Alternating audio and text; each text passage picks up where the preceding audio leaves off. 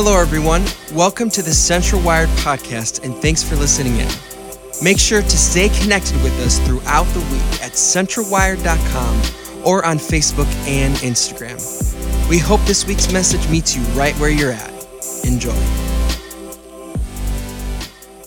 Hey, oh, I thank God for you guys. I love you. I miss you. And uh, I'm glad we're together because I've got some helpful information for you uh, today. Today, I want to tell you how to go to hell. Um, in case you don't experience an untimely death or uh, the second coming of Jesus, hell is only a five and a half hour drive away from Beloit, Wisconsin. Hell, Michigan.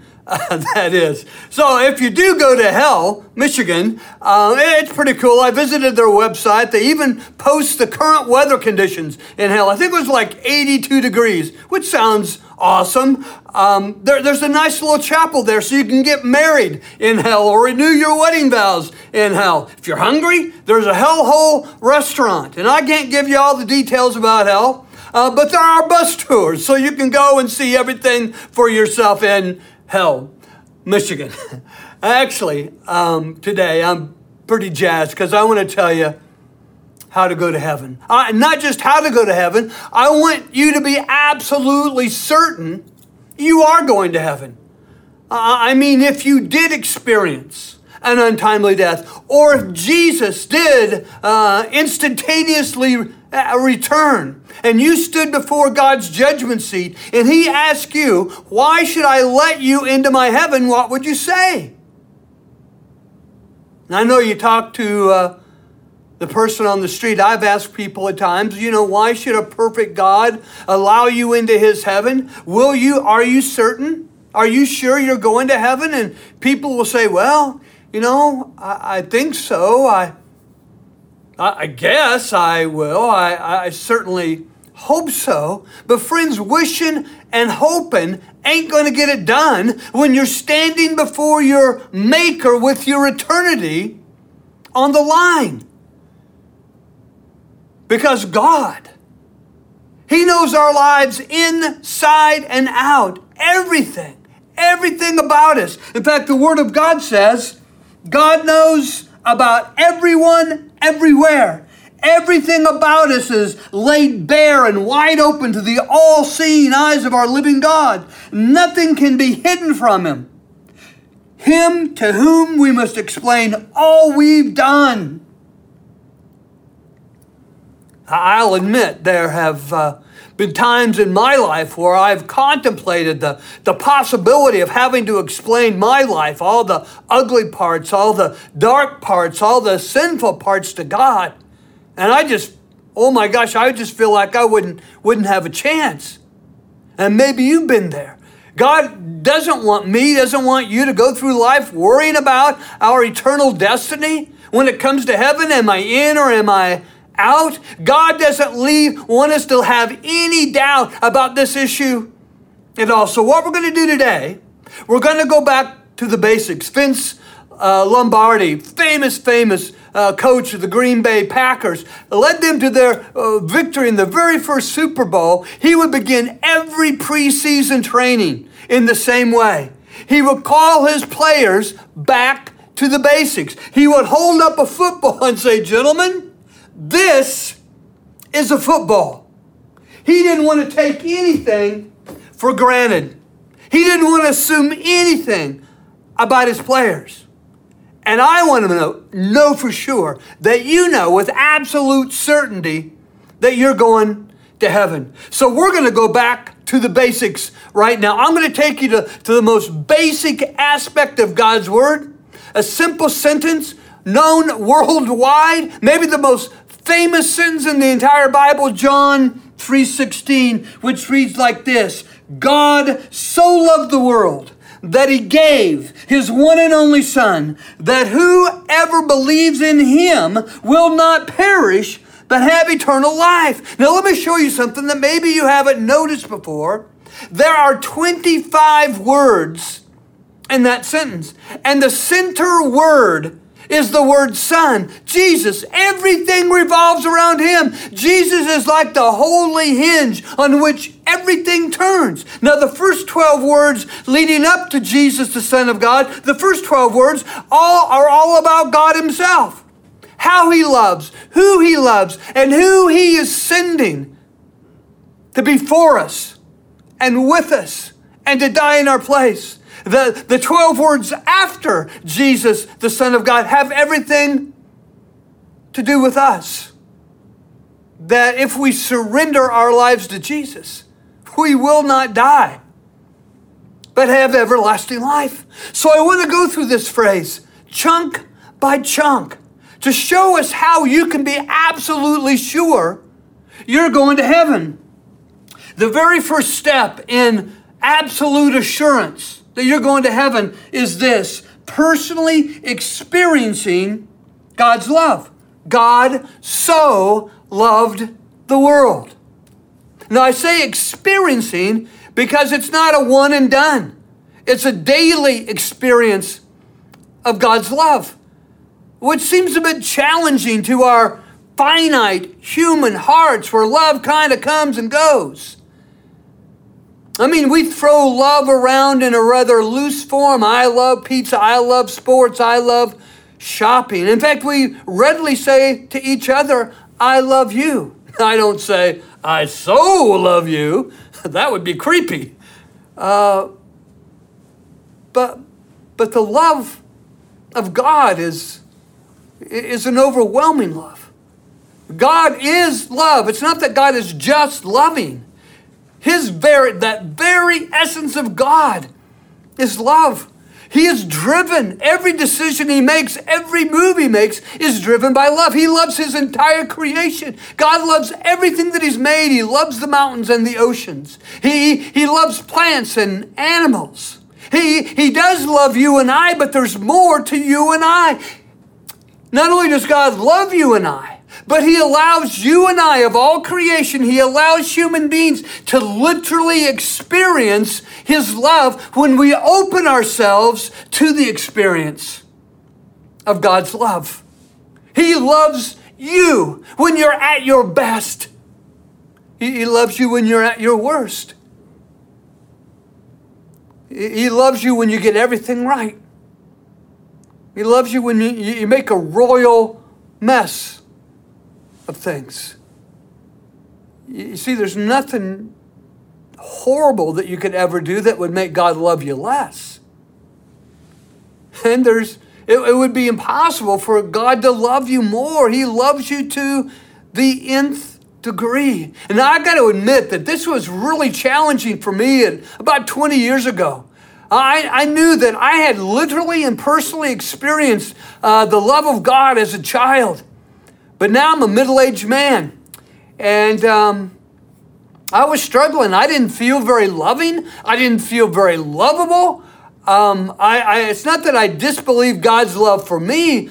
I just didn't know that if, if, if I really loved Him. And so I just cried out to God, Oh God, would you give me such a profound experience of your love that it never goes away? Because you know what I found out? Love leaks. My love, your love, our human love is, is limited. So it has, the supply of our love has to be replenished every day. The supply of our love for God, the supply of our love for each other, we just have to replenish it. Have God replenish it every day. So I cried out to Him. Oh God, give me such a personal and profound experience of your love that it will never go away. And in response to my prayer, God led me to this slice of scripture his word. It says this Ephesians chapter 4 feel and understand, as all God's children should, how long, how wide, how deep, how high God's love really is. Experience this love for yourself. It's a four dimensional love, not three dimensional, four dimensional. How long is the love of God? It's long enough to last forever. It's not limited like our love. There's no replenishing of God's love. His love is eternal. How, how, how wide is God's love? wide enough to take in every person unconditionally. Wide enough, God's love is wide enough to be everywhere, in everyone, in every circumstance. How deep is God's love? Deep enough to reach down to the. Have you ever said, I'm in the pits? Well, God's love is deep enough to go down and rescue you, redeem you, put your feet on the higher ground of abundant living, crown you with His love and compassion. There is no depth beyond the reach of God's love. How high is God's love? This is awesome. It is so high, it overlooks all your sin. Here's what I want you to go home with.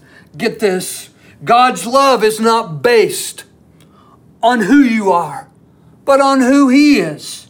God's love is not based on what you do, but on what Jesus has done for you on the cross. It's one of the reasons I believe God has brought you within the sound of my voice this day that He would be able to whisper over your soul from the lips of God to your heart I love you. I have always loved you. I will always love you. This assurance, this certainty, this is the first step toward knowing faux show that I'm going to heaven. It's experiencing the unconditional love of God. That's first. Here's the second step from the second chunk of John 3:16. God so loved the world that he gave his one and only son Jesus. And so step 2 is to accept and enjoy God's gift of Jesus. God gave his one and only son. Uh, he, he doesn't give an angel. He doesn't offer a prophet. He doesn't offer a moral leader. He doesn't offer a great world class teacher. He doesn't offer a prime minister or a president. God sent his son to be a sacrifice for our sin, to take our place, to bear our punishment, to absorb within himself all the consequences of everything we've ever done wrong. God sent his son in fact, scripture says God showed how much he loved us by sending his one and only son Jesus into the world so that we might have eternal life through a real relationship with him. This is real love. Not that we love God, but that he loved us and sent his son as a sacrifice to take away our sins. And so, just like Vince Lombardi did with his football team, right now, let's do in relationship with our Lord and Savior. Let's go back to the basics. Here's basic number one in accepting the gift of Jesus it's the awareness that no one's perfect. I'm not perfect. You're not perfect. You've messed up. I've messed up. The Bible says everyone has sinned and fallen short of the glory of God, and that the wages of sin even one sin. If, if you were so good, so good, so good that you only did told one lie in your entire life, you only hurt made one hurtful statement, only had one hateful thought in your whole life, even one sin is enough to send you to hell forever. And everyone has sinned. Here's basic number two Heaven's a perfect place. I'm an imperfect person. Heaven's a perfect place. It's the home of a perfect God, and only purple, purple, only perfect people get to go there, which would mean I'm Jack Duck out of luck. But that brings up basic number three. Our only hope is to somehow be made perfect. And that's why God sent his son Jesus into the world to be with us, to be one of us. Um, though we have all failed, and I'll admit I've got a boatload of sin in, in the past of my life. Maybe you only have one. Well, I've got one million. All the times I've failed, miserably, painfully. God sent his son Jesus not just to be with us, but to be one of us. And Jesus knew no sin, did no sin. He was tempted in every way, just like we have been. But every time he fought his way tenaciously through every temptation until he had conquered it. He did not give in to the temptation. He overcame the temptation until he had lived a perfect, sinless life, innocent in every way, knew no sin, did no sin. And then here's the wild thing he passed every test. Where we failed miserably in every way, he passed every test with flying colors. And then his perfection, all the perfection of Jesus, he takes our imperfections upon himself and gives us his perfection. We are made perfect in Christ. That sounds crazy. That sounds too wild too good to be true, and yet it's too true to be denied. Listen to the word of God. God took the sinless Jesus, knew no sin, did no sin, and poured into him all our sins. Then, in exchange, he poured God's goodness into us.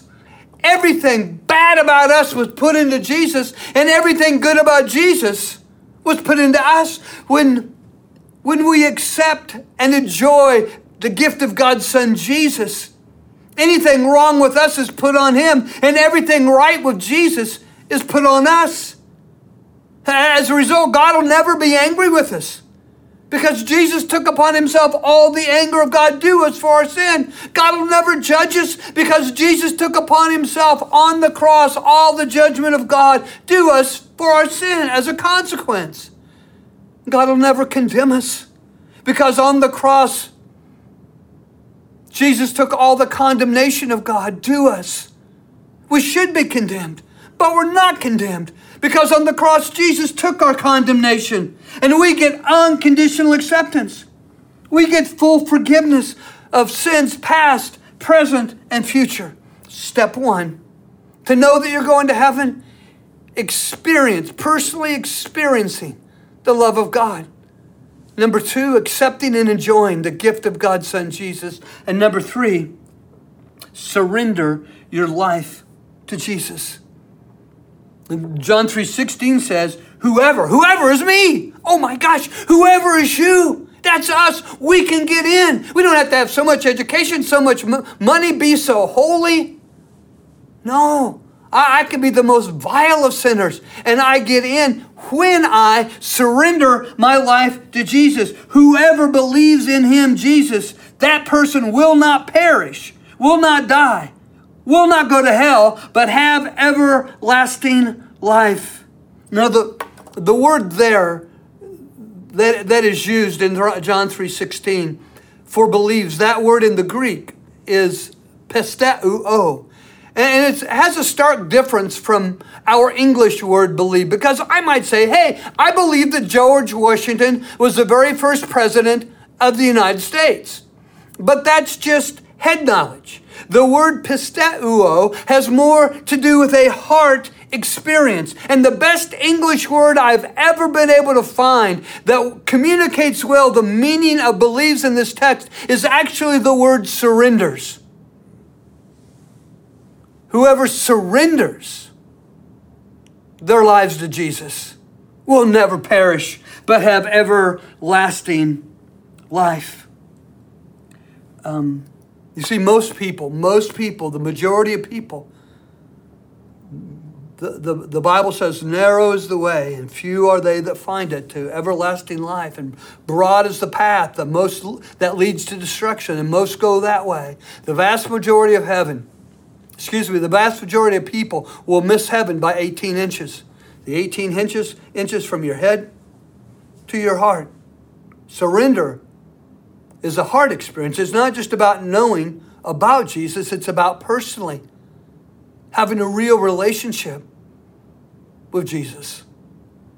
It's kind of like the relationship I have with my Debbie. We've been married um, for nearly 46 years. So I, I know what she's thinking. I know what she's going to say before she says it. In fact, sometimes I put words in her mouth. Um, but, but I know her from 46 years of marriage, and we dated for four years before that. It's, it's a heart knowledge. Heart knowledge that surrenders to Jesus. I mean, everybody wants to have Jesus as their Savior, but not everyone is willing to surrender to Him as Lord. But when you surrender to Jesus as Lord over every aspect of your life, when you know that surrender is taking place, just as a personal experience of His love is taking place, as that surrender is taking place, as that surrender is being lived out, in the face of our imperfections, in the face of our sin, in the face of the things we've done, said, and thought wrong, as that surrender is being lived out, we can be absolutely sure that we're going to go to heaven, that we're going to spend eternity with God. In fact, surrender is this is, is a picture, is captured in the picture of baptism. It's one of the reasons that um, Jesus, this is the first thing Jesus said that you do once you surrender to Him. You surrender the experience of baptism. That um, if you've never been to our church live, maybe you've never seen the way baptisms happen in the Bible, the way Jesus was baptized. Uh, people are immersed, they are buried in the water. You see, Jesus died on the cross, and so baptism is sharing in His death. We die to ourselves. We put our past to death. And then we are, Jesus was buried in the grave for three days, and so we bury people in the water for three days. Just kidding. Just seeing if you're paying attention. No, people are buried in the water, and then scripture says by the, the same power God used to raise Jesus from the dead, he raises us up to newness of life. In fact, the final words Jesus said before leaving this planet were these Whoever believes, surrenders, and is baptized is saved. They're going to heaven. But whoever refuses to believe is damned. Uh, the Greek word Jesus chooses to use there for damned is katakrino. And it really captures all that is hellish, all the, the, the ju- fiery judgment of God, all the condemnation of God, all the anger of God.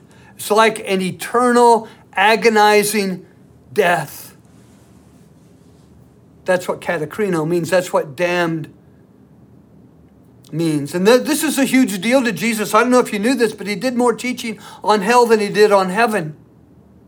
He had three major metaphors for hell. One was darkness. Hell will be like solitary confinement, just total blackness. You won't be able to see your hand in front of your face. Heaven, heaven will be just the opposite. Listen to the word of God, book of Revelation.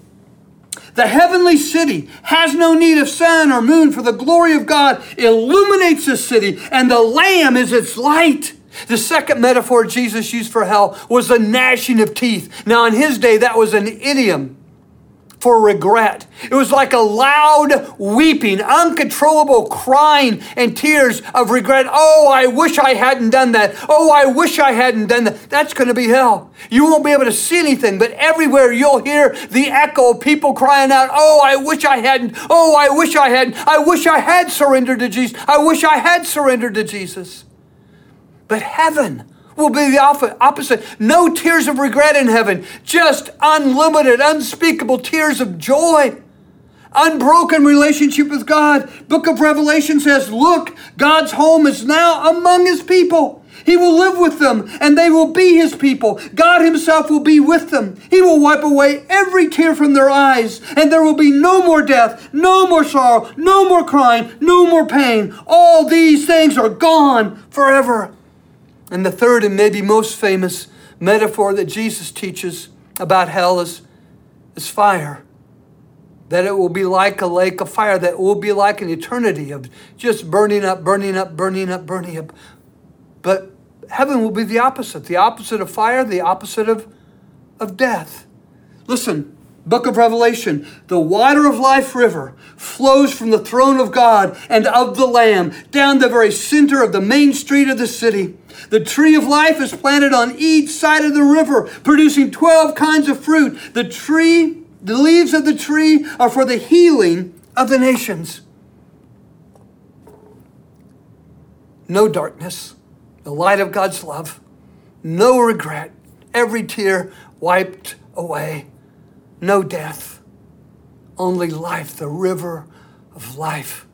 We'll swim in it We'll dunk each other in it. We'll drink it till we can drink no more. If you've never seen the beauty of baptism, uh, like it happened for Jesus, like it happened in the Bible. Let me show you this video of some joy of people experiencing the love of Christ in baptism. Man, that, that excites me every time I see it. I, I moves me emotionally every time I see it. Um, it reminds me of my own baptism. I, I remember the times I've been in the water or I've watched Ray in the water helping people experience baptism. Tremendously moving. But, but love leaks. And so that's not the end of our relationship with God. It's a good starting place. It's why we enjoy and experience communion every weekend as a part of our worship. Because communion is a similar picture to baptism. We remember and participate in the death, burial, and resurrection of Jesus through the emblems.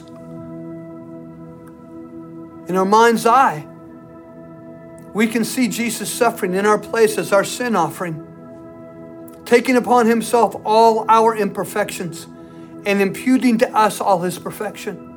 I want you to think about that today as you take the bread. If you'll take your bit of chip or cracker or a cookie or bread, and if you'll eat it. And as you eat it, that you think about Jesus taking on himself all your imperfections, all your sin, and making everything right in you, you right with God, and giving you his perfection. Let me pray over you. Father, as we share together now in the body of Christ, Lord Jesus, we ask that you come and live inside us. And Father, that you give us a very personal and profound, ongoing experience of your love. We thank you for your love, exemplified in Jesus on the cross. And then the cup, that cup of juice, it symbolizes the blood of Jesus poured out for the forgiveness of our sins. He paid a very high price, a sacrifice, so that all of our sins would be washed away, so that we would be cleansed of all guilt and shame. It's through the torn body of Jesus that we are able to enter the throne room of God and find mercy and help in our time of need, are able to experience personally the love of God and, and are able to accept and enjoy the gift of God, Jesus, and are able to surrender our lives to Him so that we know that we know. We thank Him that we're going to heaven. Have these thoughts now as we share together with the cup. Would you bow with me, please? We thank you, God. You are the God who made the grape and the juice from it and have sanctified it to represent the blood of Christ so that we would be justified, so that I would be justified just as if I never sinned. Thank you, Lord. As we drink, Lord Jesus, come and fill us with yourself. Fill us to the full, the fullness of God. In Jesus' name, amen. Thanks so much for joining us. Just a reminder to stay connected with us throughout the week at centralwired.com or on Facebook and Instagram. Thanks again for being with us and have a great week.